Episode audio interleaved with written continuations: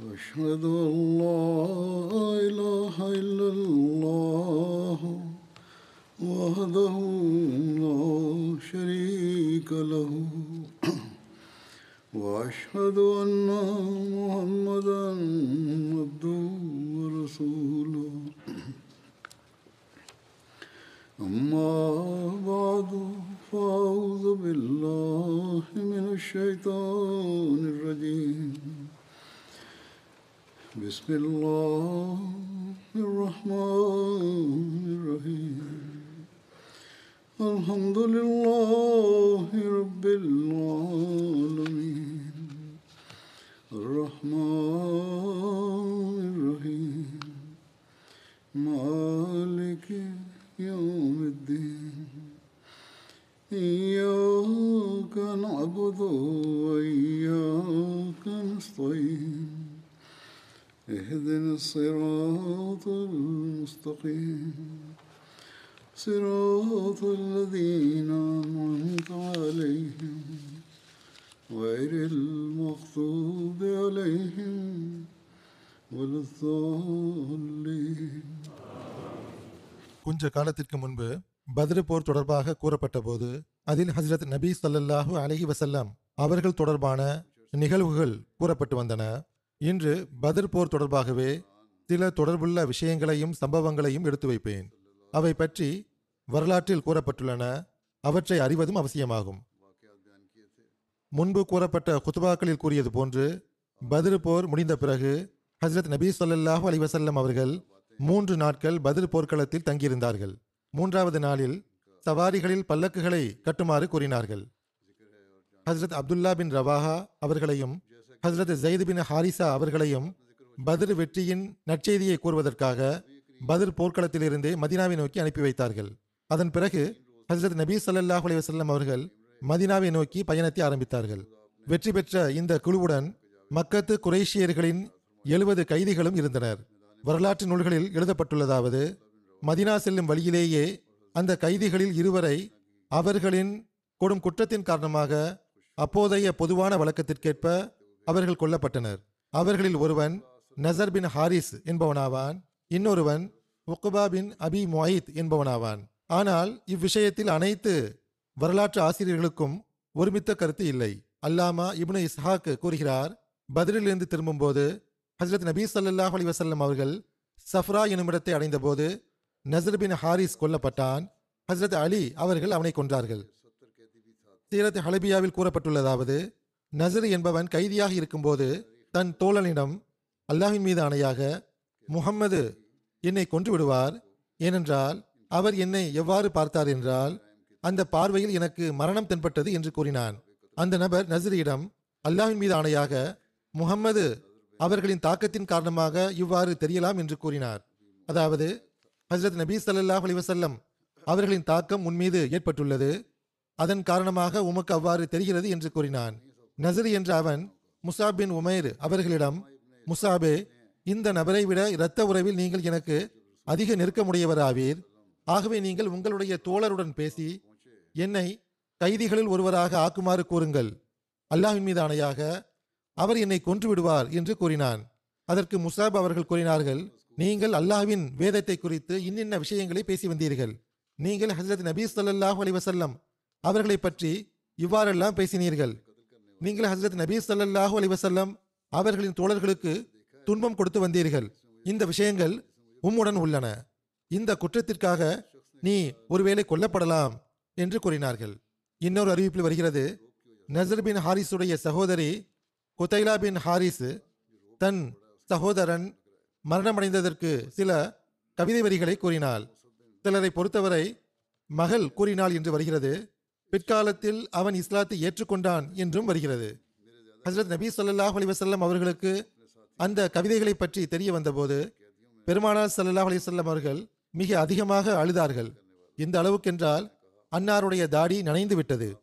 இந்த கவிதை வரிகள், நசர் பின் ஹாரிஸ் கொல்லப்படுவதற்கு முன் என்னை வந்தடைந்திருந்தால் நான் அவன் மீது கருணை காட்டியவாறு அவனை மன்னித்திருப்பேன் என்று அன்னார் கூறினார்கள். ஆனால் சில வரலாற்றாசிரியர்கள் இந்த கவிதைகளையும் அதற்கு பெருமானார் ஸல்லல்லாஹு அலைஹி வஸல்லம் அவர்கள் அழுததையும் மறுத்திருக்கிறார்கள். சிலர் இந்த சம்பவத்தை மறுத்திருக்கிறார்கள். எவ்வாறு இருப்பினும் எது சரி என்பதை அல்லாஹ் நன்கறிவான். உண்மையிலேயே இந்த சம்பவம் நிகழ்ந்திருக்கும் என்றால் பெருமானார் ஸல்லல்லாஹு அலைஹி வஸல்லம் அவர்களின் மென்மையான உள்ளத்தின் அடிப்படையில் பார்க்கும்போது அன்னார் வெளிப்படுத்தியது நிகழ்ந்திருக்கலாம். அன்னாருடைய உள்ளத்தில் பெரும் கருணை இருந்தது. அதே போன்று நஸ்ர் பின் ஹாரிஸ் தொடர்பான ஓர் அறிவிப்பில் அவன் கொல்லப்படவில்லை என்றும் வருகிறது. நான் ஏற்கனவே கூறியது போன்று அவன் உயிருடன் இருந்தான். ஹுனைன் போரில் பெருமானார் ஸல்லல்லாஹு அலைஹி வஸல்லம் அவர்களுடன் கலந்து கொண்டான். ஹஸரத் நபி ஸல்லல்லாஹு அலைஹி வஸல்லம் அவர்கள் நட்பு பாராட்டியவாறு அவனுக்கு நூறு ஒட்டகங்கள் வழங்கியதாகவும் வருகிறது. பத்ர் மைதானத்திலிருந்து திரும்பி வரும்போது இரண்டாவது நபர் கொல்லப்பட்ட சம்பவமும் வரலாற்றில் வருகிறது. அவனுடைய பெயர் உக்பா பின் அபி முஐத் ஆகும். மதினா செல்லும் வழியில் இர்குஸ் சபீஹா எனும் இடத்தில் அவன் கொல்லப்பட்டான். ஹஸரத் ஆசிம் பின் சாபித் அன்சாரி அவர்கள் உக்பாவை கொன்றார்கள். இன்னொரு அறிவிப்பின் அடிப்படையில் ஹஸரத் அலி அவர்கள் அவனை கொன்றார்கள். ஓர் எழுத்தாளர் எழுதுகிறார், நஸ்ர் பின் ஹாரிஸ் மற்றும் உக்பா பின் அபி முஐத் ஆகிய இருவரும் இஸ்லாத்திற்கு எதிராக போர் நெருப்பை தூண்டியவர்கள் ஆவர். முஸ்லிம்கள் மீது துன்பத்தின் மலையை விழச் செய்ததில் முதன்மையானவர்கள் ஆவர். ஆகவே இவர்களுக்கு இந்த தண்டனை கிடைத்தது. எவ்வாறு இருப்பினும் கொலை செய்யப்பட்ட இந்த இருவர் தொடர்பான கூற்றுக்களின் சுருக்கம் என்னவென்றால், இந்த இரு கைதிகளும் மதினா செல்லும் வழியில் கொல்லப்பட்டார்கள் என்றோ அல்லது கொல்லப்படவில்லை என்றோ உறுதியாக நாம் கூற முடியாது. ஏனென்றால் உக்பா பின் அபி முஐத் பத்ர் போர்க்களத்திலேயே கொல்லப்பட்டு விட்டான் என்று சில அறிவிப்புகளில் மிகவும் தெளிவாக உள்ளது. ஆனால் நஸ்ர் பின் ஹாரிஸ் தொடர்பாக இருவிதமான அறிவிப்புகள் உள்ளன. அதாவது அவன் கொல்லப்பட்டதாகவும் உள்ளன, கொல்லப்படவில்லை என்றும் உள்ளன. உயிருடன் இருந்தான், ஹுனைன் போரில் இஸ்லாத்தை ஏற்றுக்கொண்டான் என்று வருகிறது. ஆனால் இந்த அறிவிப்புகள் மிகவும் பலவீனமானதாக கருதப்படுகின்றன. ஹஸ்ரத் மிர்சா பஷீர் அஹமது சாஹிப் அவர்கள் சீரத் காத்தமுன் நபியின் எனும் நூலில் பத்ர் போர் கைதிகளில் கொல்லப்பட்டவர்கள் பற்றி கூறும்போது இவ்விருவரை பற்றி இவ்வாறு எழுதியுள்ளார்கள். அதாவது சில வரலாற்றாசிரியர்கள் கைது செய்யப்பட்ட தலைவர்களுள் உக்பா பின் அபி முஐத்துடைய பெயரையும் எடுத்துரைத்துள்ளார்கள். ஹஜ்ரத் நபி ஸல்லல்லாஹு அலைஹி வஸல்லம் அவர்களின் கட்டளை கேட்ப பிறகு அவன் கைதியாக இருந்த நிலையிலேயே கொல்லப்பட்டான் என்று எழுதப்பட்டுள்ளது. ஆனால் இது சரியானதன்று. உக்பா பின் அபி முஐத் போர்க்களத்திலேயே கொல்லப்பட்டு விட்டான் என்று ஹதீஸிலும் வரலாற்றிலும் மிகவும் தெளிவாக இந்த அறிவிப்பு வருகிறது. அதாவது போரின் போது கொல்லப்பட்டான், கைதியாக இருக்கும் நிலையில் அல்ல. எந்த மக்கத்து தலைவர்களின் சடலங்கள் ஒரு குழியில் புதைக்கப்பட்டனவோ அவர்களுள் இவனும் இருந்தான். ஆனால் நஸ்ர் பின் ஹாரிஸ் என்பவன் கைதியாக இருந்த நிலையில் கொல்லப்பட்டதாக பெரும்பாலான அறிவிப்புகளில் இருந்து தெரிய வருகிறது. இவன் கொல்லப்பட்டதற்கு காரணம் என்னவென்றால், மக்காவில் காஃபிர்களின் கைகளால் கொல்லப்பட்ட அப்பாவி முஸ்லிம்களின் கொலைக்கு நேரடி பொறுப்பாளிகளாக இருந்தவர்களுள் இவனும் ஒருவனாவான். ஹஸரத் நபி ஸல்லல்லாஹு அலைஹி வஸல்லம் அவர்களின் மனைவிக்கு அவர்களுடைய முந்தைய கணவர் மூலமாக பிறந்த மகனாகிய ஹாரிஸ் பின் அபி ஹாலா அவர்கள் இஸ்லாத்தின் ஆரம்ப காலகட்டத்தில் மிகவும் கொடூரமான முறையில் ஹஸரத் நபி ஸல்லல்லாஹு அலைஹி வஸல்லம் அவர்கள் கண்களுக்கு முன்னாலேயே கொல்லப்பட்டார்கள். அவர்களை கொன்றவர்கள் நஸ்ர் பின் ஹாரிஸ் அடங்குவான். நஸ்ரை தவிர வேறு எந்த கைதியும் கொல்லப்படவில்லை என்பது உறுதியான விஷயமாகும். எதிரி என்ற அடிப்படையிலோ அல்லது போரில் எதிரணியில் பங்கு பெற்றதன் காரணமாகவோ கைதிகளை கொலை செய்யக்கூடிய வழக்கம் இஸ்லாத்தில் இருந்ததும் இல்லை. எனவே அதற்கேற்ப பிறகு திருக்குரானில் ஒரு வரையறுக்கப்பட்ட கட்டளையும் இறங்கியது. பல அறிவிப்புகளில் நஸ்ர் பின் ஹாரிஸ் கொலை செய்யப்பட்டதாக வருவதையும் கவனத்தில் கொள்ள வேண்டும். ஆனால் சில அறிவிப்புகள் எவ்வாறும் உள்ளன என்றால், அவன் கொலை செய்யப்படவில்லை, மாறாக பத்ர் போருக்கு பிறகு நீண்ட காலம் உயிருடன் இருந்தான், இறுதியில் ஹுனைன் போரில் முஸ்லீமாக ஆகி பெருமானார் ஸல்லல்லாஹு அலைஹி வஸல்லம் அவர்களின் அடியார்களுள் இணைந்து விட்டான் என்பது நிரூபணமாகிறது. ஆனால் முந்தைய அறிவிப்புகளுக்கு எதிரில் இந்த அறிவிப்புகள் பொதுவாக பலவீனமானவையாக கருதப்படுகின்றன. அல்லாஹ்வே நன்கறிவான். எவ்வாறு இருப்பினும் கைதிகளுள் யாராவது கொல்லப்பட்டார் என்றால் அது நஸ்ர் பின் ஹாரிஸ் மட்டுமே ஆகும். இவன் கொலை குற்றத்திற்கு பதிலாக கொல்லப்பட்டான். இவன் கொல்லப்பட்ட பிறகு இவனுடைய சகோதரியின் வேதனை மிகுந்த கவிதைகளை பெருமானார் ஸல்லல்லாஹு அலைஹி வஸல்லம் அவர்கள் செவியுற்ற போது அதில் பெருமானாரிடம் கருணைக்கு அப்பீல் செய்யப்பட்டிருந்தது. இந்த கவிதைகள் என்னிடம் முன்பே வந்தடைந்திருந்தால் நான் நஸ்ரை மன்னித்திருப்பேன் என்று அன்னார் கூறியது நஸ்ர் தொடர்பான அறிவிப்பில் வருகிறது. எவ்வாறு இருப்பினும் நஸ்ரை தவிர வேறு எந்த கைதியும் கொல்லப்படவில்லை. இது ஹசரத் மிர்சா பஷீர் அகமது சாஹிப் அவர்கள் இவ்விஷயம் தொடர்பாக வரலாற்று நூல்களில் இருந்து எடுத்த முடிவாகும். பத்ரு போரில் முஷ்ரிக்குகளின் பெரும் பத்ரு போரில் முஷ்ரிக்குகளின் பெரும் பெரும் தலைவர்களையும் சேர்த்து எழுபது காஃபிர்கள் முஸ்லிம்களால் கொல்லப்பட்டனர். மேலும் எழுபது பேர் கைது செய்யப்பட்டனர். கைது செய்யப்பட்டவர்களின் எண்ணிக்கை தொடர்பாக கூறப்படும் போது நாற்பது நபர்கள் என்றும் எழுபத்தி நாலு நபர்கள் என்றும் சில அறிவிப்புகளில் கூற்றுகள் காண கிடைக்கின்றன. ஆனால் பிரபலமான மற்றும் சரியான அறிவிப்பில் எழுபது காஃபிர்கள் கைது செய்யப்பட்டனர் என்றுள்ளது. பல்வேறு வரலாற்று நூல்களில் எழுபது என்றுதான் வந்துள்ளது. புகாரியில் ஒரு அறிவிப்பு உள்ளது. ஹஜ்ரத் நபி ஸல்லல்லாஹு அலைஹி வஸல்லம் மற்றும் அன்னாருடைய சஹாபிகள் பத்ர் நாளன்று முஷ்ரிக்குகளின் நூற்றி நாற்பது நபர்களுக்கு பாதிப்பை உண்டாக்கினார்கள். அதாவது எழுபது கைதிகள், எழுபது கொல்லப்பட்டவர்கள். பத்ர் போருக்கு பிறகு முஷ்ரிக் கைதிகளில் இஸ்லாத்தில் இணைந்து இஸ்லாத்தை ஏற்றுக்கொண்டவர்கள் பற்றி எழுதப்பட்டுள்ளதாவது சஹாபிகள் ஹஜ்ரத் நபி ஸல்லல்லாஹு அலைஹி வஸல்லம் அவர்களின் கட்டளையை செயல்படுத்தியவாறு பத்ர் போரில் கைதியாகி இருந்த மக்களுடன் மிகவும் நல்ல முறையில் நடந்து கொண்டார்கள். அந்த கைதிகளில் சில நட்பாக்கியசாலிகளும் இருந்தனர். அவர்கள் இஸ்லாத்தின் போதனைகள் மற்றும் சஹாபிகளின் நல்லொழுக்கங்களால் தாக்கத்திற்குள்ளாகி முஸ்லிம்களாக ஆனார்கள். அவர்கள் சிலரின் பெயர்கள் விளக்கமாக எழுதப்பட்டுள்ளது. அப்பாஸ் பின் அப்துல் முத்தலிப், வக்கீல் பின் Abu Talib, Naufal bin Harith, Abul as பின் ரபி, அபு உசைர். இவர்களின் பெயர் ஜராரா பின் உமைர் அப்தரி என்பதாக இருந்தது. Taif bin Abu Huwaish, Khalid bin Hisham, Makhzumi, Abdullah bin Abu Saib, Muttalib bin Hantab, Abu Ata Sahmi, Abdullah பின் உபை பின் கலஃப் ஜும்ஹை, வஹப் பின் உபை ஜும்ஹை, சுஹைல் பின் அம்ரு அம்ரி, அப்துல்லா பின் ஜுமா. இவர்கள் உம்முல் முமினின் ஹசரத்து தௌதா பின் ஜமா அவர்களின் சகோதரர் ஆவார்கள். Guys பின் சாயிப், மஸ்தாஸ் ஆகியோர் உமையா பின் கலஃபுடைய அடிமைகள் ஆவர். சாயிபின் உபைது இவர்கள் இவர்கள் அனைவரும் பத்ர் நாளில் தம் ஃபிதியாவை கொடுத்து இஸ்லாத்தை ஏற்றுக்கொண்டனர். பத்ர் போருடன் தொடர்புடைய விஷயம் ரோமானிய அரசு வெற்றி பெற்ற சம்பவமாகும்.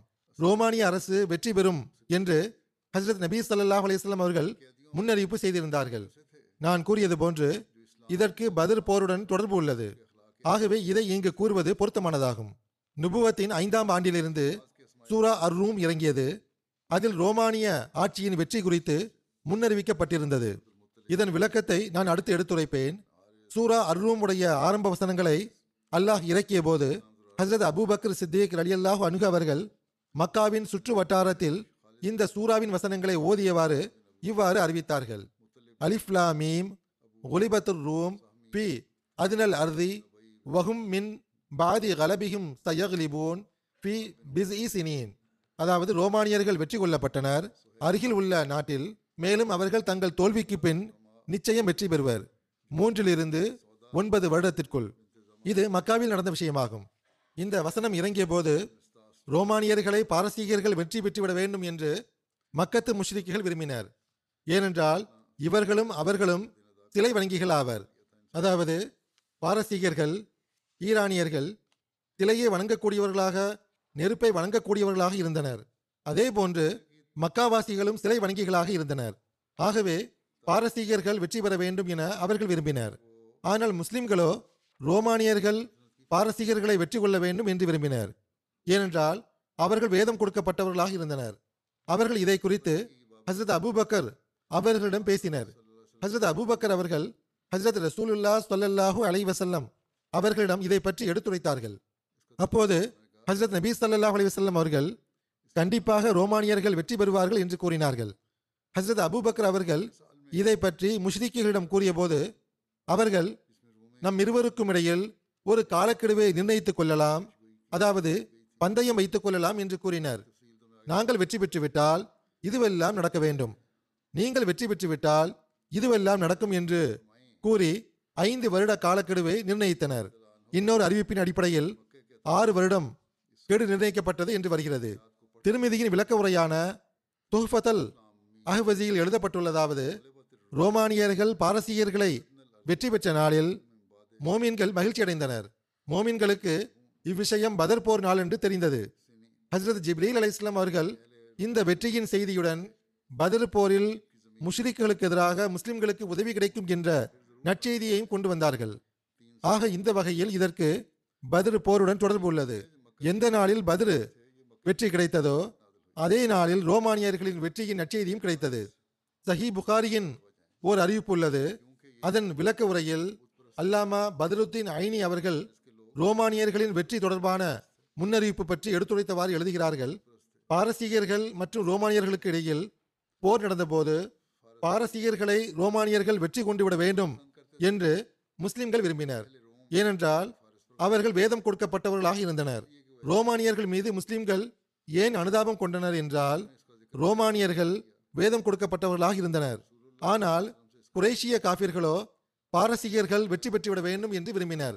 ஏனென்றால் அவர்கள் சிலை வணங்கிகளாக இருந்தனர். குரேஷிய காஃபிர்களும் சிலைகளை வணங்கக்கூடியவர்களாக இருந்தனர். ஆகவே இவ்விஷயத்தில் ஹசரத் அபூபக்கர் அவர்களுக்கும் அபூ ஜஹீலுக்கும் இடையே பந்தயம் ஏற்பட்டுவிட்டது. பிசிஇ சினியின் என்று இங்கு வந்துள்ளது. பிசிஇ என்பது ஒன்பது வருடம் அல்லது ஏழு வருடத்தை குறிக்கும். ஆகவே காலக்கெடுவை அதிகரித்துக் கொள்ளுங்கள் என்று ஹசரத் நபீ ஸல்லல்லாஹு அலைஹி வஸல்லம் அவர்கள் கூறினார்கள். அவர்கள் அவ்வாறு செய்தார்கள். ஆகவே ரோமானியர்கள் வெற்றி பெற்று விட்டனர். அல்லாஹ் கூறுகின்றான், அலிஃப் லாம் மீம் குலிபத்துர் ரோம் பி அதுனல் அதி வஹும் மிம் பாதி கலபிஹும் சயக்லிபூன் பி பிஸ்இ சினீன் லில்லாஹில் அம்ரு மின் கபுலு வ மிம் பாது வ யௌமஇதி யஃப்ரஹுல் முஃமினீன் பி நஸ்ரில்லாஹ். அலிஃப் லாம் மீம், நான் அல்லாஹ் எல்லாம் அறிந்தவன். ரோமானியர்கள் வெற்றி கொள்ளப்பட்டனர் அருகில் உள்ள நாட்டில். மேலும் அவர்கள் தங்கள் தோல்விக்கு பின் நிச்சயம் வெற்றி பெறுவர். மூன்றிலிருந்து ஒன்பது வருடத்திற்குள் முன்பும் சரி பின்பும் சரி அல்லாஹ்வின் கட்டளையே செல்லுபடியாகும். மேலும் அந்நாளில் அல்லாஹ்வின் உதவியால் நம்பிக்கையாளர்களும் தம் வெற்றியால் மிகவும் மகிழ்வார்கள். ஷாபி கூறுகிறார், அந்நேரத்தில் பந்தயம் வைப்பது ஆகுமான விஷயமாக இருந்தது. ஹஸ்ரத் நபி ஸல்லல்லாஹு அலைஹி வஸல்லம் அவர்கள் எந்த சம்பவங்களை பற்றி முன்னறிவித்தார்களோ அவற்றுள் ரோமானியர்களின் பெரும் போர் வெற்றியை பற்றி மிக தெளிவான பகிரங்கமான முன்னறிவிப்பும் இருந்தது. அரேபியாவின் இரு புறங்களிலும் ரோமானியர்கள் மற்றும் பாரசீகர்களின் ஆட்சிகள் இருந்தன. அப்போது ஈரானில் ஹுசுரு என்ற மன்னனும் ரோம் தேசத்தில் ஹெர்குல் என்ற மன்னனும் ஆட்சி புரிந்தனர். இந்த இரண்டு அரசுக்கும் இடையில் ஒரு நீண்ட காலம் வரை கடும் யுத்தம் தொடர்ந்து கொண்டிருந்தது. நபித்துவத்தின் ஐந்தாம் ஆண்டான அறுநூத்தி பதினாலாம் ஆண்டில் இந்த இரு அண்டை அரசுகளுக்கிடையே ஒரு கடுமையான குருதி யுத்தம் ஆரம்பமானது. அப்போது இந்த இரு சமுதாயங்களிலும் எந்த ஒரு சமுதாயமும் இஸ்லாமிய மார்க்கத்தை ஏற்றுக்கொள்ளவில்லை என்றாலும் ரோமானியர்கள் ஹஸ்ரத் ஈசா அலை இஸ்லாம் அவர்களை பின்பற்றக்கூடியவர்களாகவும் வேதம் கொடுக்கப்பட்டவர்களாகவும் இருந்தனர். அதேபோன்று ஈரானியர்களின் கொள்கை மக்கத்து முஷ்ரிக்குகளின் கொள்கையை ஒத்து இருந்ததன் காரணமாக முஸ்லிம்கள் ரோமானிய கிறிஸ்தவர்களுடனும் மக்கத்து முஷ்ரிக்குகள் ஈரானியர்களுடனும் அனுதாபம் கொண்டிருந்தனர். ஆகவே முஸ்லிம்களும் குரேஷிய காஃபிர்களும் போரின் முடிவை கடுமையாக எதிர்பார்த்து காத்திருந்தனர். இந்த இரு அரசுகளின் எல்லைக் கோடுகள் தஜல்லா மற்றும் ஃபராத் நதிகளின் கரைகளில் சந்தித்துக் கொண்டன. ரோமானிய ஆட்சி கிழக்கு திசையில் ஈராக், சிரியா, பாலஸ்தீனம், எகிப்து ஆகிய ஆசியாவின் பகுதிகளில் பரவி இருந்தது. ஈரானியர்கள் இருபக்கமும் தாக்குதல் நடத்தினார்கள். அதாவது ஒருபுறம் அவர்கள் தஜல்லா மற்றும் ஃபராத் நதிகளின் கரைகளையொட்டி சிரியாவை நோக்கி முன்னேறினார்கள். இன்னொரு புறம் ஆசியாவின் ஆசர்பைஜான் திசையிலிருந்து ஆர்மீனியா வழியாக தற்போதைய அனத்தோலியாவில் நுழைந்தனர். இரண்டு திசை வழியாகவும் ரோமானியர்களை பின்வாங்க செய்து கடலில் அவர்களை தள்ளிவிட்டார்கள். சிரியாவின் பகுதிகளில் அவர்கள் ஒவ்வொரு புனித இடங்களையும் கைப்பற்றி வந்தார்கள். ஒவ்வொரு நகரமாக ரோமானியர்களிடமிருந்து பிடுங்கிக் கொண்டிருந்தார்கள். அறுநூத்தி பதினாலாம் ஆண்டில் பாலஸ்தீனமும் அதன் புனித நகரமான ஜெருசலேமும் ஈரானியர்களின் கைக்குள் சென்றுவிட்டது. தேவாலயங்கள் இடிக்கப்பட்டன. புனித மத இடங்கள் அவமதிக்கப்பட்டன. ஈரானிய பேரரசரின் மாளிகையில் போரில் கொல்லப்பட்ட முப்பதாயிரம் வீரர்களின் தலை அலங்காரத்திற்காக வைக்கப்பட்டிருந்தது. ரோமானியர்கள் கொல்லப்பட்ட பிறகு அவர்களின் தலைகள் கோட்டையில் வைக்கப்பட்டிருந்தன. ஈரானிய வெற்றிகளின் இந்த பெருவெல்லம் இன்னும் முன்னேறி சென்று அறுநூத்தி பதினாறாம் ஆண்டில் நைல் நதி பகுதி முழுவதையும், அதாவது எகிப்து நாட்டை சூழ்ந்து கொண்டது. இறுதியாக இந்த பெருவெல்லம் அலெக்சாந்திரியாவின் கடற்கரையில் போய் தணிந்தது. இன்னொரு புறம் ஆசியாவின் அனைத்து பகுதிகளையும் தலைகீழாக புரட்டியவாறு பாஸ்போரஸின் கடற்கரையில் போய் நின்றது. மேலும் கான்ஸ்டன்டினோபில் சுவற்றில் முட்டி நின்றது. ரோமானிய பேரரசின் தலைநகருக்கு முன்னால் வெற்றி நடை போட்ட ஈரானிய படை தம் கூடாரங்களை அமைத்து கொண்டது. இப்போது ஈராக், சிரியா, பாலஸ்தீனம், எகிப்து மற்றும் ஆசியாவின் பரந்த பகுதிகளில் ரோமானியர்களின் ஆட்சி கை நழுவி போய் ஈரானியர்களின் ஆட்சி நிலை பெற்றுவிட்டது. எல்லா இடங்களிலும் நெருப்பு கோயில்கள் கட்டப்பட்டன. ஹஜ்ரத் ஈசா அலி இஸ்லாம் அவர்களுக்கு பதிலாக நெருப்பையும் சூரியனையும் வணங்க வேண்டும் என்று கட்டாயப்படுத்தப்பட்டனர். ரோமானிய பேரரசின் இந்த அழிவை கண்டு அந்த பேரரசு பரவியிருந்த நாடெங்கிலும் அதற்கெதிராக கிளர்ச்சிகள் தோன்றிவிட்டன. ஆப்பிரிக்காவிலும் கலகம் தோன்றியது. கான்ஸ்டன்டினோபிலுக்கு அருகில் ஐரோப்பியாவின் பல்வேறு சமுதாயங்கள் போர்களில் மும்முரமாக மூழ்கிவிட்டன. சுருக்கமாக, அந்நேரத்தில் ரோமானிய ஆட்சி சுக்குநூறாக சிதைந்து விட்டது. எதிர்பார்ப்புக்கு எதிராக போரின் முடிவு வெளிப்பட்ட போது நிச்சயமாக முஸ்லிம்களுக்கு துக்கமும் காஃபிர்களுக்கு மகிழ்ச்சியும் ஏற்பட்டது. எங்களுடைய சகோதரர்கள் வெற்றி பெற்றது போல் நீங்கள் எங்களுடன் போர் செய்திருந்தால் நாங்களும் வெற்றி பெற்றிருப்போம் என்று அந்த காஃபிர்கள் முஸ்லிம்களை ஏளனம் செய்தனர். இது அந்நேரத்தில் இருந்த ரோமானியர்களின் பரிதாபகரமான நிலையை வெளிப்படுத்தக்கூடிய விஷயமாக உள்ளது. நாம் பார்த்தது போல் அவர்களின் நிலை மிக மோசமாக இருந்தது. அவர்கள் தம் கிழக்கு திசையின் ஒவ்வொரு அங்குல நிலத்தையும் இழந்திருந்தார்கள். கஜானா காலியாக இருந்தது. படை சிதறுண்டு போயிருந்தது. நாட்டில் கிளர்ச்சிகள் மேலோங்கி இருந்தன. ரோமானிய பேரரசன் ஹெர்குலிஸ் எல்லா நேரமும் ஆடம்பர பிரியனாகவும் அக்கறை அற்றவனாகவும் சோம்பேறியாகவும் யூகங்களில் மூழ்கி இருப்பவனாகவும் இருந்தான். இதற்கும் தகுதியற்ற அரசனாக இருந்தான். ஈரானியர்களின் வெற்றி தளபதி கான்ஸ்டன்டினோபில் உடைய வாசலை அடைந்து ரோமானியர்களுக்கு முன் சில நிபந்தனைகளை வைத்தான். அதாவது, ரோமானியர்கள் கப்பம் கட்ட வேண்டும் என்று கூறினான். ஓர் ஆயிரம் டாலண்டு தங்கம், ஓர் ஆயிரம் டாலண்டு வெள்ளி கொடுக்க வேண்டும் என்றான். டாலண்ட் என்பது முற்கால யூனானிய கொள்ளளவு ஆகும். தற்காலத்தில் ஏறக்குறைய இருபத்தி மூணு கிலோகிராம் எடைக்கு சமமானதாகும். ஓர் ஆயிரம் பட்டு பைகள், ஓர் ஆயிரம் குதிரைகள், ஓர் ஆயிரம் கன்னி பெண்களை ஈரானியர்களுக்கு கொடுக்க வேண்டும் என்று கூறினான். ரோமானியர்கள் எந்த அளவுக்கு பலவீனமாகி விட்டார்கள் என்றால் அவர்கள் இந்த வெட்கக்கேடான நிபந்தனைகளை ஒப்புக்கொண்டு விட்டனர். அதற்கு பிறகும் கூட ரோமானிய தூதுவன் ஈரானிய பேரரசனின் அவைக்கு சமாதான கோரிக்கையை கொண்டு செல்லும் போது ஆணவமிக்க குசுரு எனும் அந்த அரசன் கொடுத்த பதில் என்னவென்றால், இந்த பொருட்களை நீ கொண்டு வந்துள்ளாய் என்றால் எனக்கு இவை தேவையில்லை. நீங்கள் நிபந்தனைகளை ஒப்புக்கொண்டு விட்டீர்கள் தான், சரிதான். ஆனால் எனக்கு என் சிம்மாசனத்திற்கு கீழ் சங்கிலிடப்பட்ட ஹெர்குலிஸ் வேண்டும் என்றான். அதாவது, ரோமானிய பேரரசன் என் சிம்மாசனத்திற்கு கீழ் எனக்கு வேண்டும். அப்போது வரை நான் சமாதானத்திற்கு ஒப்புக்கொள்ள மாட்டேன். ரோமானிய அரசன் சிலுவையில் அறையப்பட்டதன் ரோமானிய அரசன் சிலுவையில் அறையப்பட்ட தன் இறைவனை விட்டுவிட்டு சூரிய கடவுளின் முன்னால் தனி குனியாதவரை நான் ஒப்புக்கொள்ள மாட்டேன். கிறிஸ்தவத்திலிருந்து தௌபா செய்யாதவரை நான் ஒப்புக்கொள்ள மாட்டேன் என்று அந்த அரசன் கூறினான். இதை எழுதக்கூடியவர் எழுதுகிறார், போர்க்களத்தின் தோற்றம் இவ்வாறு இருக்கும்போது அந்த கடுமையான யுத்தத்தை விட்டு வெகு தொலைவில் காய்ந்து போன தரிசு நிலத்தில் நிசப்தமான மலைகளுக்கிடையே அமைதியின் பேரரசர் ஒருவர் தோன்றினார். நிகழ்ந்து முடிந்த சம்பவங்களுக்கு முற்றிலும் எதிராக ஒரு முன்னறிவிப்பை கூறினார். திருக்குரானின் அவ்வசனங்களை நான் அடுத்து கூறுவேன்.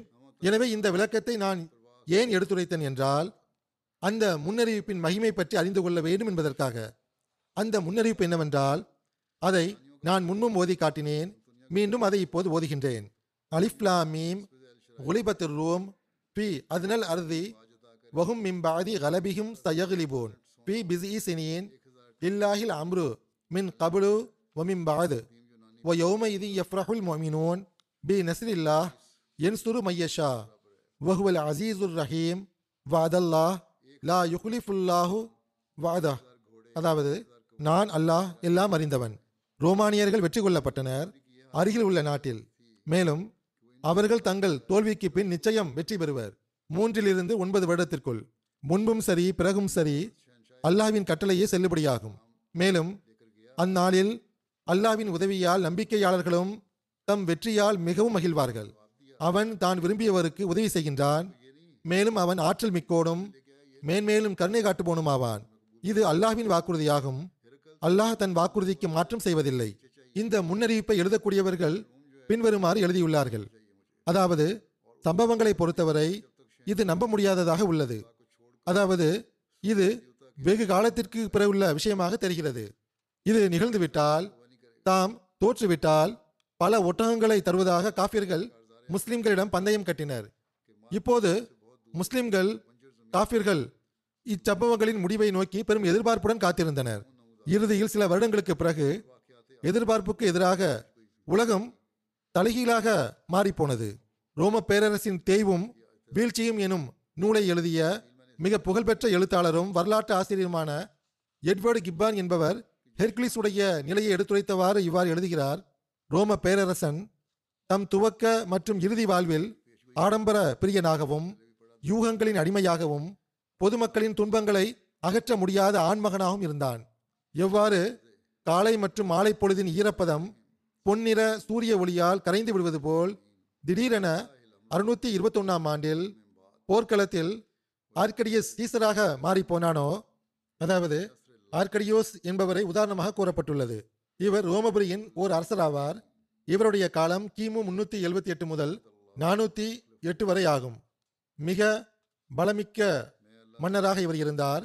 இதே போன்று சீசரும் படைத்தளபதியாக இருந்தார். அதே போன்று இந்த ரோம பேரரசனின் கண்ணியமும் ரோமபுரியின் கண்ணியமும் ஆறு போர்களின் மூலமாக மிகவும் கம்பீரமாக காப்பாற்றப்பட்டு விட்டது. எவ்வாறு இருப்பினும் ஹெர்குலிஸ் கான்ஸ்டன்டினோபில் இருந்து தம்மிடம் எஞ்சியிருந்த படையை அழைத்து கொண்டு புறப்பட்ட போது மாபெரும் ரோமபுரியின் கடைசி படையின் காட்சியாக அது உலகுக்கு தென்பட்டது. ஆனால் அரேபியாவின் கல்லாத நபியின் முன்னறிவிப்போ சொல்லுக்கு சொல் அப்படியே நிறைவேறியது. முஸ்லிம்கள் பத்ர் போர்க்களத்தில் குரேஷியர்களை தோல்வியடை செய்த அதே நேரத்தில் ரோமானியர்கள் ஈரானியர்கள் மீது வெற்றி பெற்றனர். கிழக்கு பகுதியில் கைப்பற்றப்பட்ட ஒவ்வொரு நகரமும் திரும்ப பெறப்பட்டது.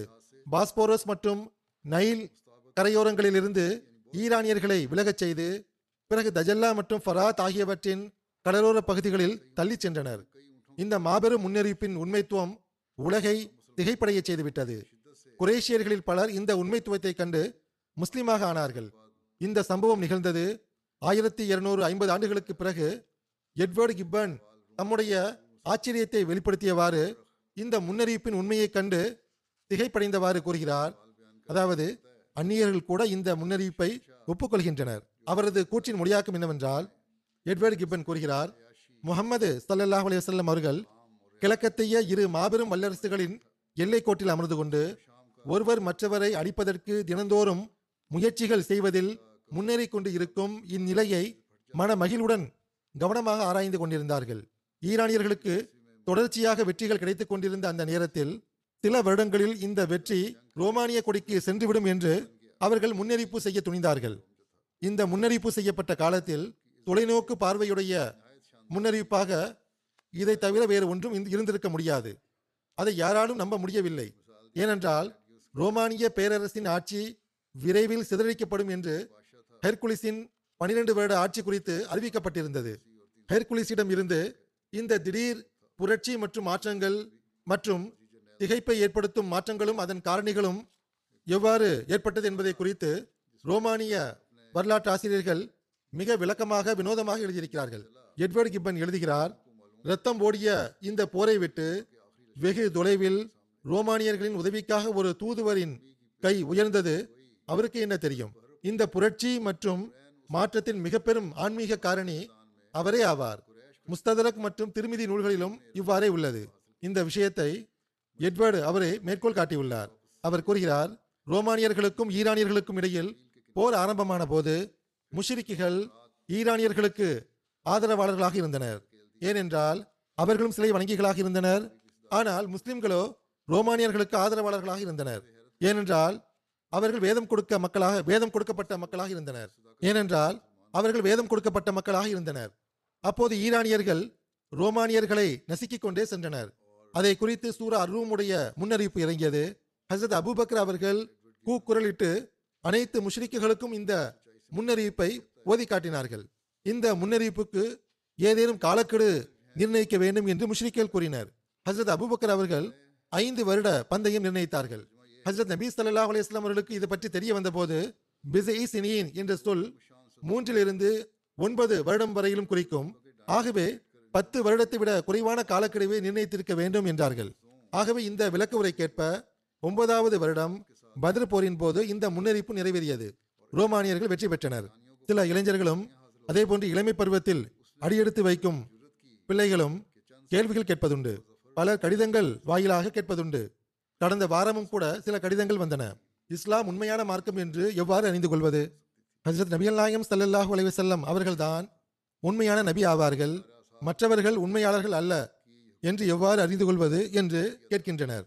இங்குள்ள சுற்றுச்சூழல் அவர்கள் மீது தாக்கம் ஏற்படுத்த ஆரம்பித்து விட்டது. இஸ்லாத்தின் உண்மைத்துவம் பற்றி அவர்களுக்கு சந்தேகம் எழ ஆரம்பித்து விட்டது.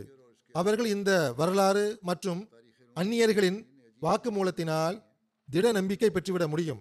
மேலும் இக்காலத்தை குறித்து திருக்குரான் கூறும் முன்னறிவிப்புகளையும் அவர்கள் பார்க்க வேண்டும்.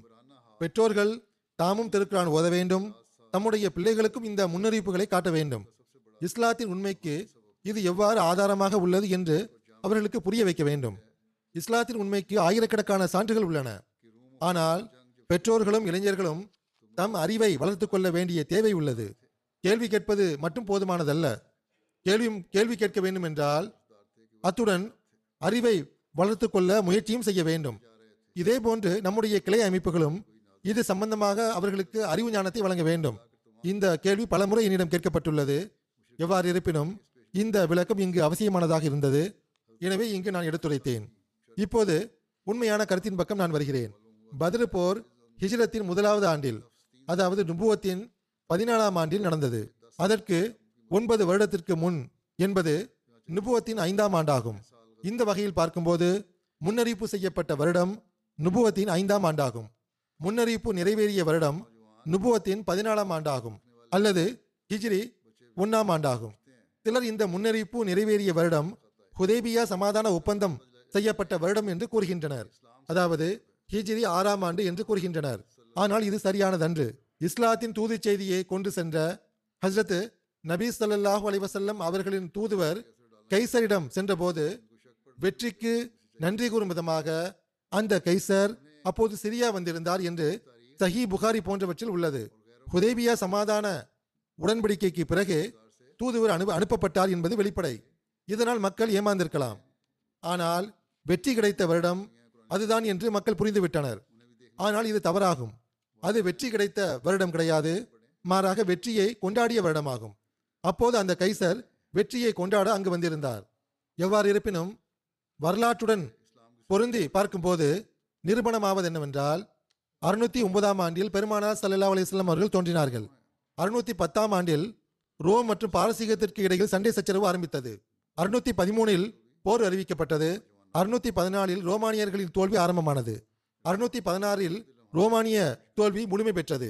அறுநூத்தி இருபத்தி இரண்டில் ரோமானியர்கள் மீண்டும் தாக்குதல் செய்ய ஆரம்பித்தனர். அறுநூத்தி இருபத்தி மூணில் அவர்களின் வெற்றி ஆரம்பமானது. அறுநூத்தி இருபத்தி ஐந்தில் அவர்களின் வெற்றி முழுமையடைந்தது. இந்த வரிசை கிரமத்தில் பார்க்கும்போது இந்த முன்னறிவிப்பின் சிறப்பம்சம் இவ்வாறு வெளிப்படுகின்றது. அதாவது தோல்வியின் ஆரம்பம் முதல் வெற்றியின் ஆரம்பம் வரை கணக்கிட்டு பார்த்தால் அது ஒன்பது வருடமாக உள்ளது. தோல்வியின் நிறைவு முதல் வெற்றியின் நிறைவு வரை கணக்கிட்டு பார்த்தாலும் அதுவும் ஒன்பது வருடங்களாக உள்ளன. இந்த வெற்றி முழுமையடைந்த பிறகு ஹெர்குலிஸ் முன்னால் இருந்தது போல் மீண்டும் அதே சோம்பேறி மன்னனாகவும் ஆடம்பர பிரியனாகவும் ஆகி போய்விட்டான். இயற்கையின் கை இந்த முன்னறிவிப்பை முழுமைப்படுத்தும் பொருட்டு சில வருடங்களுக்காக மட்டும் அவனது உள்ளத்தையும் மூளையையும் விழிப்பூட்டி அவனது கைகளை சுறுசுறுப்பாக்கியது போல் தெரிகிறது. முன்னறிவிப்பு நிறைவேறிய பிறகு முன்பிருந்த அதே ஆரம்பமும் சோம்பேறித்தனமும் அவனை மீண்டும் கவனமின்மையின் படுக்கையில் தூங்கச் செய்துவிட்டது. இந்த அனைத்தையும் அல்லாமா ஷிப்லி நோமானி அவர்கள் வரலாற்று நூலில் எழுதியிருக்கிறார்கள். ரோமானியர்களின் வெற்றி குறித்து வரலாற்றில் சில இடங்களில் கருத்து வேறுபாடு காணப்படுகிறது. அதே ஹசரத் மிர்சா பஷீர் அஹமத் சாஹிப் அவர்கள் எவ்வாறு தீர்த்துள்ளார்கள் என்றால், சில அறிவிப்புகளில் ரோமானியர்களின் வெற்றி ஹுதைபியா சமாதான ஒப்பந்த காலம் என்று கூறப்பட்டுள்ளது. ஆனால் இந்த இரு அறிவிப்புகளும் ஒன்றுக்கொன்று எதிரானது அல்ல. உண்மையிலேயே ரோமானியர்களின் வெற்றி காலம் பத்ர் போரிலிருந்து ஹுதைபியா சமாதான ஒப்பந்த காலம் வரை நீண்டு கொண்டு செல்கிறது என்று அவர்கள் விளக்கமளித்துள்ளார்கள். ஹஜ்ரத் முஸ்லிம் மவுது ரலியல்லாஹு அன்ஹு அவர்கள் கூறுகிறார்கள், ஹஜ்ரத் நபி ஸல்லல்லாஹு அலைஹி வஸல்லம் அவர்கள் மக்காவில் இருக்கும்போது ஈரானியர்கள் ரோமானியர்களை தோற்கடித்து விட்டனர் என்ற செய்தி அரேபியாவில் பிரபலமடைந்தது. இதை கேட்டு மக்காவாசிகளும் மிகவும் மகிழ்வுற்றனர். நாமும் முஷ்ரிக்கள் ஆவோம், ஈரானியர்களும் முஷ்ரிக்கள் ஆவர் என்று அவர்கள் மகிழ்ச்சி அடைந்தனர். ஈரானியர்கள் ரோமானியர்களை தோல்வியுறச் செய்தது ஒரு நல்ல சகுனமாக கருதப்பட்டது. அதன் பொருள் என்னவென்றால், மக்காவாசிகளும் ஹஜ்ரத் முஹம்மது ரசூலுல்லா ஸல்லல்லாஹு அலைஹி வஸல்லம் அவர்கள் மீது வெற்றி பெற்று விடுவார்கள் என்று அதற்கு பொருள் கொள்ளப்பட்டது. ஆனால் ஹஜ்ரத் முஹம்மது ஸல்லல்லாஹு அலைஹி வஸல்லம் அவர்களின் இறைவனோ இவ்வாறு கூறினான், அலிஃப் லாம் மீம் குலிபத்துர் ரூம் பி அத்னல் அர்தி வஹும் மின் பஅதி கலபிஹும் சயக்லிபூன் பி பிஸி சினீன். ரோமானிய ஆட்சி சிரியாவின் பகுதியில் தோல்வியடைந்து விட்டதுதான். ஆனால் இந்த தோல்வியை நீங்கள் ஒரு முடிவாக கருத வேண்டாம். தோல்விக்கு பிறகு ஒன்பது வருட காலகட்டத்திற்குள் ரோமானியர்கள் மீண்டும் வெற்றி பெற்று விடுவார்கள் என்று கூறப்பட்டது. இந்த முன்னறிவிப்பு கூறப்பட்ட பிறகு மக்காவாசிகள் பெரும் பெரும் இரணம் செய்தனர். எந்த அளவுக்கென்றால், ஹஜ்ரத் அபூபக்கர் ரலியல்லாஹு அன்ஹு அவர்களிடம் சில காஃபிர்கள் நூறு ஒட்டகங்களை பந்தயமாக கட்டினர். இந்த அளவு தோல்வியுற்ற பிறகும் கூட ரோம் முன்னேறினால் நாங்கள் உங்களுக்கு நூறு ஒட்டகங்கள் தருவோம், இல்லை என்றால் நீங்கள் எங்களுக்கு நூறு ஒட்டகங்களை தர வேண்டும் என்று அவர்கள் கூறினர். வெளிப்படையாக பார்க்கும்போது இந்த முன்னறிவிப்பு நிறைவேறுவதற்கான சாத்தியம் இருப்பதாக தெரியவில்லை. சிரியாவின் தோல்விக்கு பிறகு ரோமானிய படை தொடர்ச்சியாக பல தோல்விகளை கண்டு பின்வாங்கி கொண்டே சென்றது. எந்த அளவுக்கென்றால், ஈரானிய படைகள் மர்மரா கடலின் கடையோர கரையோரம் வரை முன்னேறிவிட்டது. கான்ஸ்டன்ட் டைனோபில் ஆசிய அரசாட்சிகளுடனான தன் தொடர்பை ஆசிய அரசாட்சிகளுக்கான தன் தொடர்பை கான்ஸ்டன்ட் டைனோபில் முற்றிலும் தொலைத்திருந்தது. ரோமானிய பேரரசு ஒரு சிற்றரசராக ரோமானிய பேரரசு ஒரு சிற்றரசாக மாறியிருந்தது. ஆனால் இறைவனின் கூற்று நிறைவேற இருந்தது. அது நிறைவேறியது. மிகவும் நிராசையடைந்து மிகவும் நிராசையடைந்த நிலையில் இருந்த ரோமானிய அரசன் தம் படை வீரர்களுடன் இறுதி தாக்குதலுக்காக கான்ஸ்டன்டைனோபிலை விட்டு புறப்பட்டான். ஆசியாவின் கடலோர பகுதிக்கு சென்று ஈரானியர்களுடன் ஒரு தீர்க்கமான போர் செய்தான். ரோமானிய படை வீரர்கள் எண்ணிக்கை பொறுத்தவரையிலும் தளவாடங்களை பொறுத்தவரையிலும் குறைவான எண்ணிக்கையில் இருந்த போதிலும் திருக்குரானின் முன்னறிவிப்புக்கேற்ப ஈரானியர்கள் மீது வெற்றி பெற்றனர். ஈரானியர்கள் எப்படி ஓடிப்போனார்கள் என்றால், ஈரானிய எல்லைப்பகுதிக்கு சென்றுதான் அவர்களின் பாதங்கள் நின்றன. பிறகு ஆப்பிரிக்கா மற்றும் ஆசியாவில் வெற்றி கொள்ளப்பட்ட நாடுகள் மீண்டும் ரோமானிய ஆட்சியால் வெற்றி கொள்ளப்பட்டு அதன் கட்டுப்பா கட்டுப்பாட்டுக்குள் வந்தன. ஹசரத் மசீமோத் அலி சலாத் இஸ்லாம் அவர்கள் கூறுகிறார்கள், ஹசரத் அபூபக்கர் ரலியல்லாஹு அன்ஹு அவர்கள் அபு ஜஹிலுடன் பந்தயம் வைத்துக் கொண்ட போது திருக்குரானின் முன்னறிவிப்பை அடிப்படையாக ஆக்கி கொண்டார்கள். அது என்னவென்றால், அலிஃப் லாம் மீம் குலிபத்திர் ரூம் பி அத்னல் அர்தி வஹும் மின் பஅதி கலபிஹும் சயக்லிபூன் பி பிஸி சினீன். மூணு வருட காலக்கெடுவை நிர்ணயித்துக் கொண்டார்கள். அப்போது பெருமானார் ஸல்லல்லாஹு அலைஹி வஸல்லம் அவர்கள் முன்னறிவிப்பின் நிலையை உணர்ந்து கொண்டு தொலைநோக்கு பார்வையுடன் செயல்பட்டவாறு காலக்கெடுவை மாற்றி அமைக்குமாறு ஹஜ்ரத் அபூபக்கர் ரலியல்லாஹு அன்ஹு அவர்களுக்கு உடனடியாக கட்டளையிட்டார்கள். பிஸி சினீன் என்ற சொல் பொதுவாக ஒன்பது வருட காலகட்டத்திற்காக கூறப்படும் என்று கூறினார்கள்.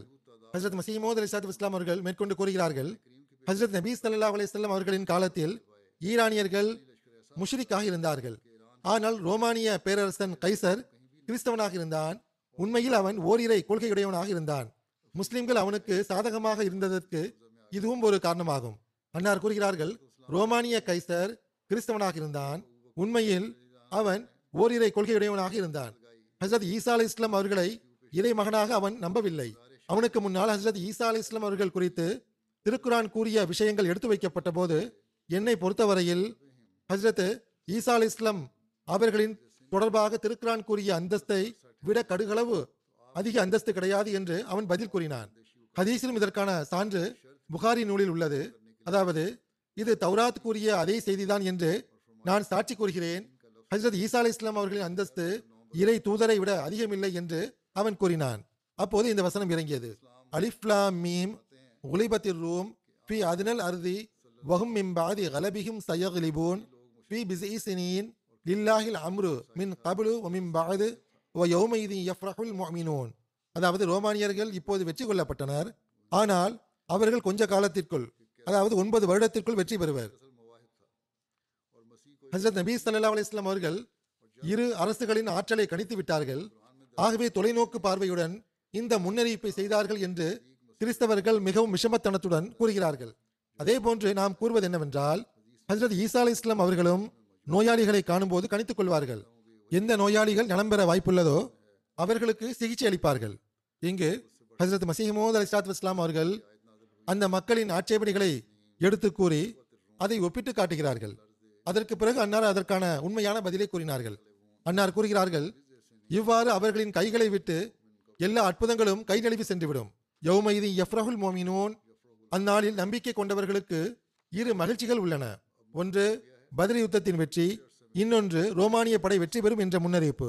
ரோமானிய போர் குறித்து அனுமானித்திருக்கலாம் என்று கூறப்படும் என்றால் பத்ரி யுத்தத்தின் நிலைகள் அனுமானிக்கும் அளவுக்கு இல்லையே. அதனுடைய வெற்றியின் நற்செய்தியும் அதன் கூடவே இருந்தது. இந்த இரு நற்செய்திகளும் ஒன்றாக இருந்தன. மேற்கொண்டு அன்னார் கூறுகிறார்கள், திருக்குரான் பல முன்னறிவிப்புகளால் நிறைந்து காணப்படுகிறது. உதாரணமாக ரோம் மற்றும் ஈரானிய ஆட்சியை குறித்து ஒரு மாபெரும் முன்னறிவிப்பு திருக்குரானில் உள்ளது.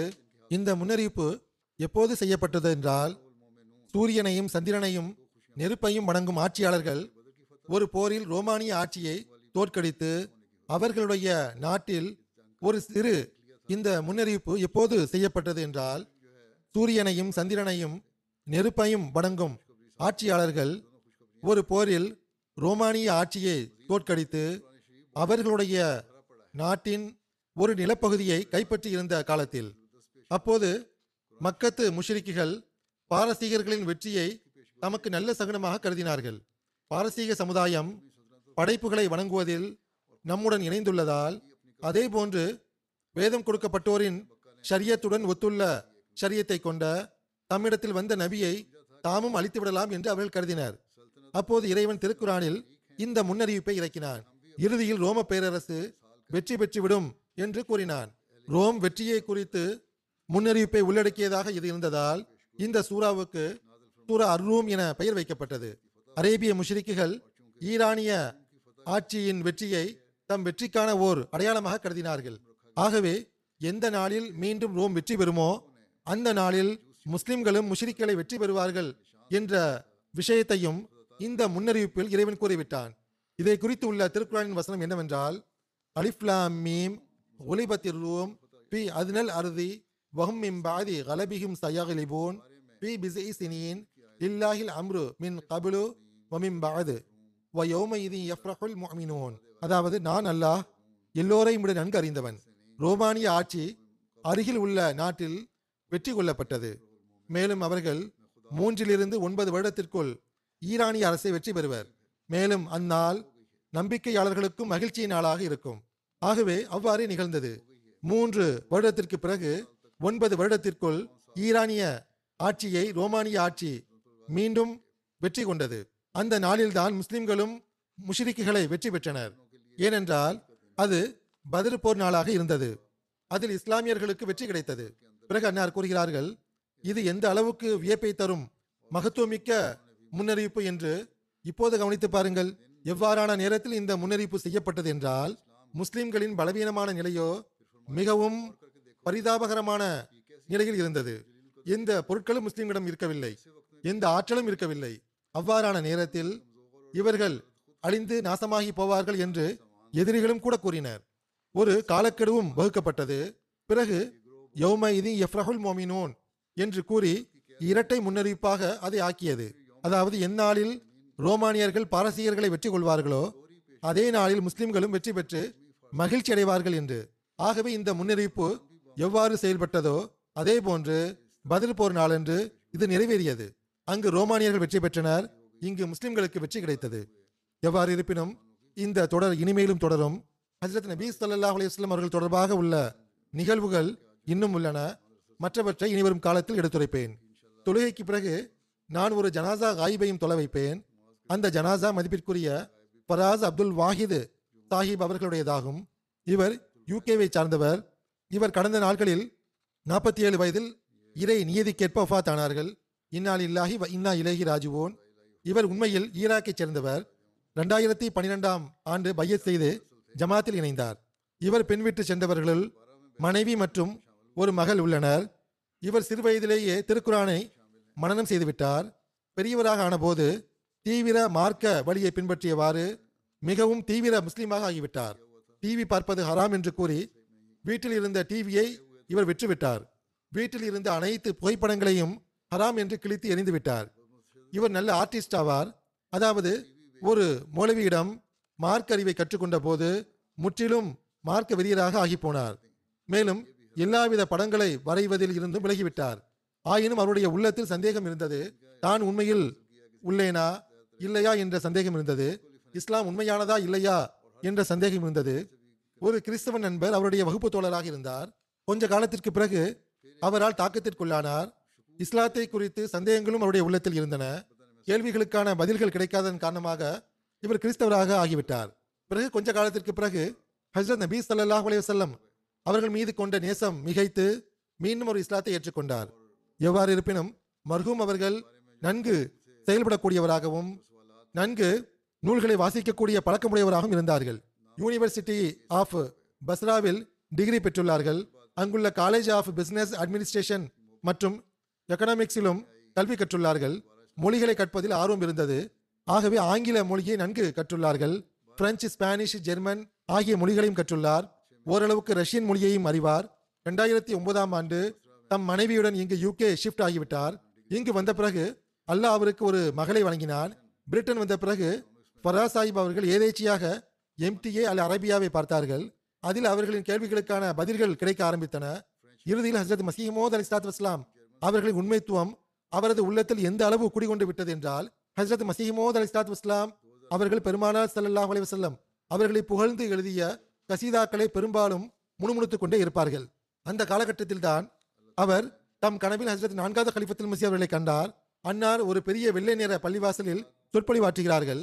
மேலும் அன்னாருடைய அருளுக்குரிய முகத்திலிருந்து ஒளி வெளிப்படுகிறது. பிறகு ஓர் அழகிய இளைஞனை கண்டார்.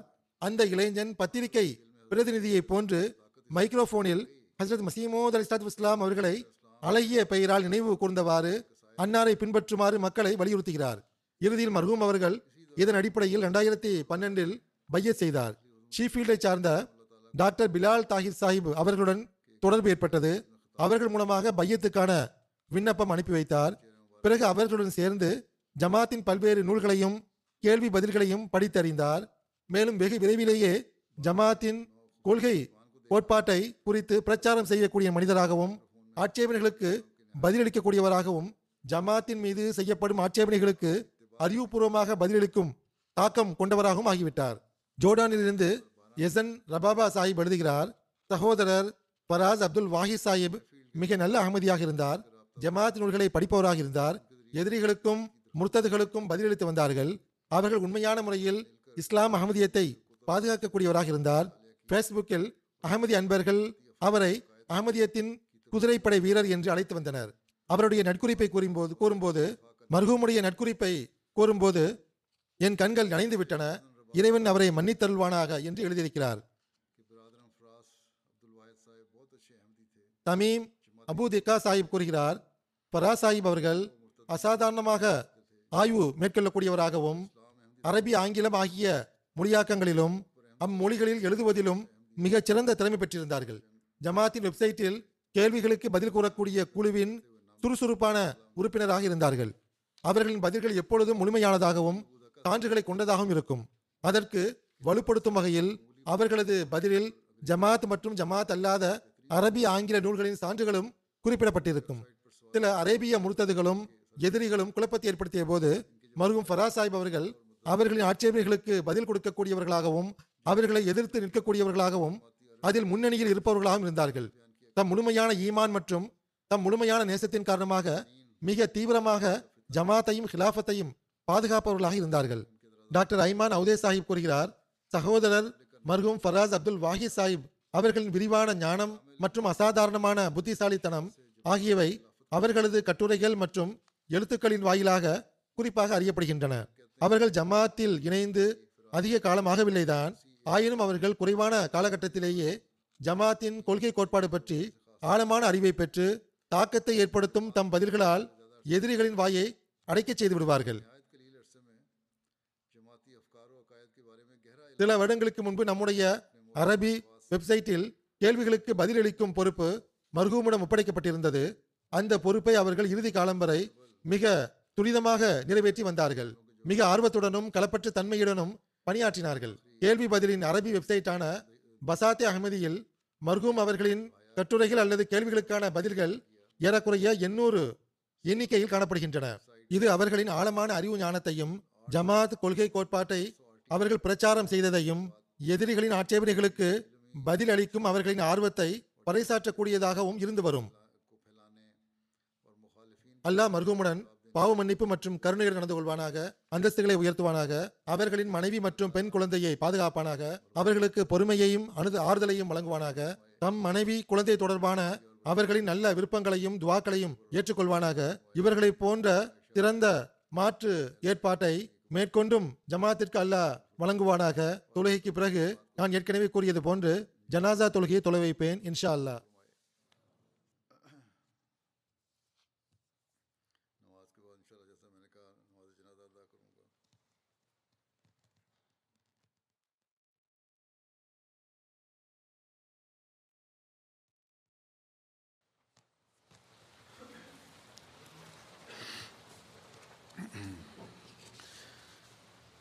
அல்ஹம்துலில்லாஹ் அல்ஹம்துலில்லாஹ் நஹ்மதுஹு வ நஸ்தஈனுஹு வ நஸ்தக்ஃபிருஹு வ நுஃமினு பிஹி வ நதவக்கலு அலைஹி வ நஊது பில்லாஹி மின் ஷுரூரி அன்ஃபுஸினா வ மின் ஸய்யிஆத்தி அஅமாலினா மன் யஹ்திஹில்லாஹு ஃபலா முதில்ல லஹு ومن يضلل فلا هادي له ونشهد أن لا إله إلا الله ونشهد أن محمدا عبده ورسوله عباد الله رحمكم الله إن الله يأمر بالعدل والإحسان وإيتاء ذي القربى